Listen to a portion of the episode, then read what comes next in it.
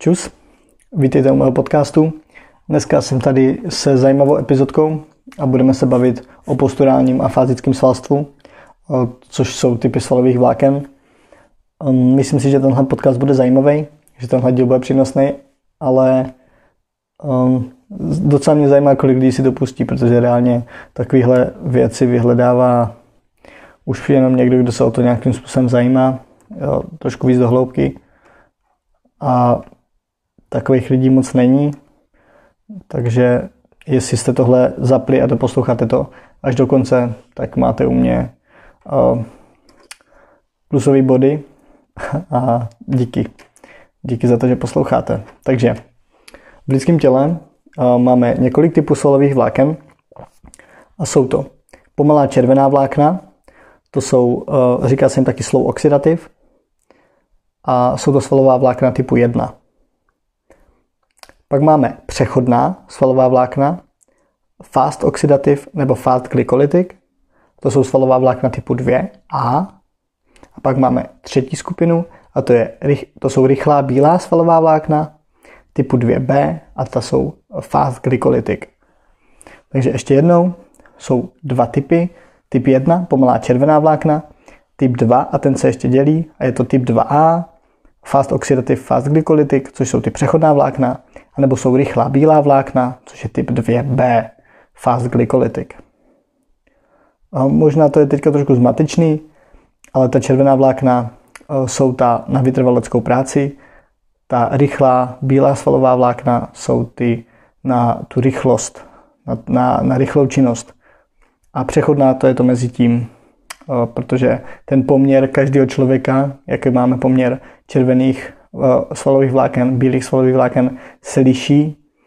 Jo, například lidi, co běhají maraton, tak z největší vlastně ani nemůžou mít uh, přemíru těch rychlých svalových vláken, protože by uběhli pár set metrů a už, už by nemohli.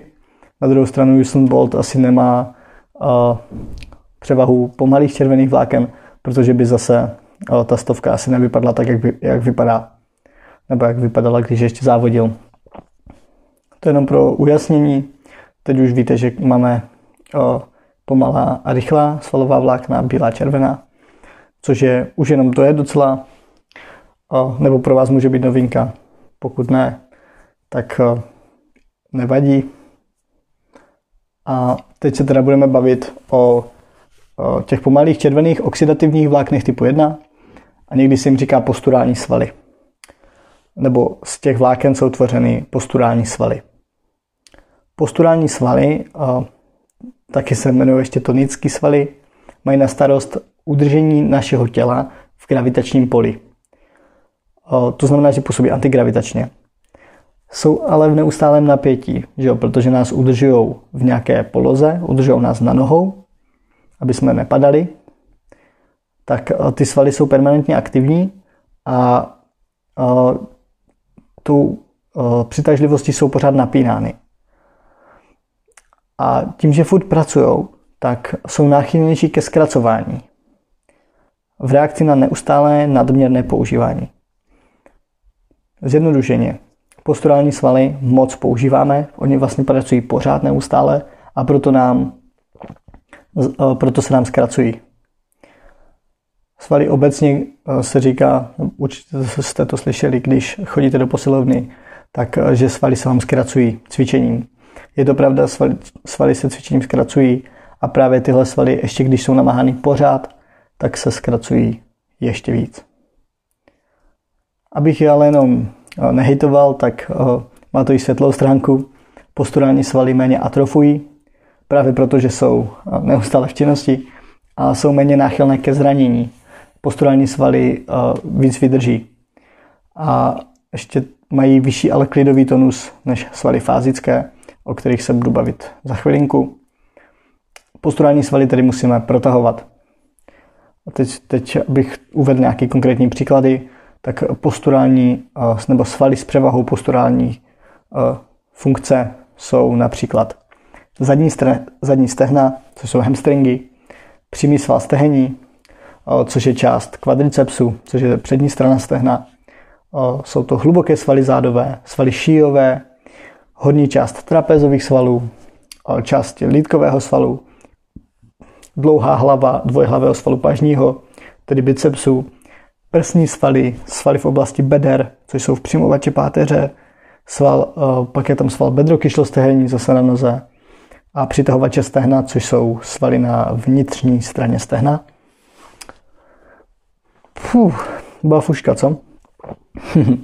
Ale teď uh, pak vám to ještě, ještě vysvětlím trošku, uh, trošku líp, protože tohle jenom jsem chtěl projít, abyste věděli.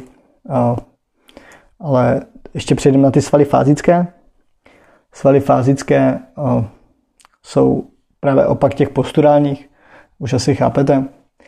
A uh, svaly fázické jsou, se aktivují pouze na, na náš podnět, takže jenom naší vůli, ale sami o sobě nereagují na tah, gravita, na tah gravitace.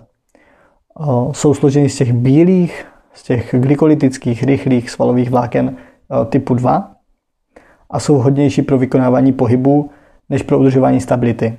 Ty posturální svaly nás udržují v nějaké stabilní poloze a ty fázické nás udržují v pohybu.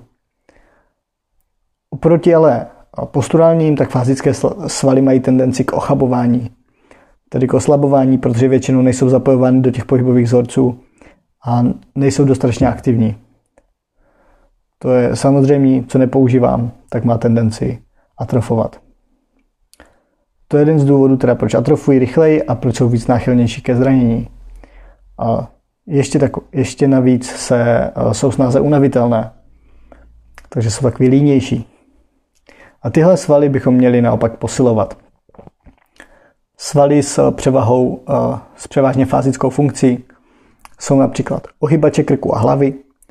Je to zadní část deltového svalu a celkově rotátory kos, eh, pažní kost, kosti pažní nebo pažní kosti, mezilopatkové svalstvo, jsou, eh, je to dolní část trapezového svalu, jsou to břišní svaly, svaly hišťové, část kvadricepsu zase, což ta přední strana stehen, část trojhového svalu pažního, tedy triceps, a část širokého svalu zádového.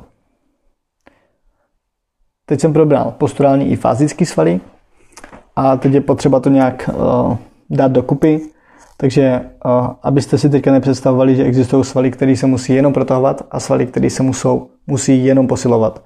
Tak každý sval obsahuje svalová vlákna jak posturálního, tak i fyzického charakteru. Důležitý je akorát ten poměr.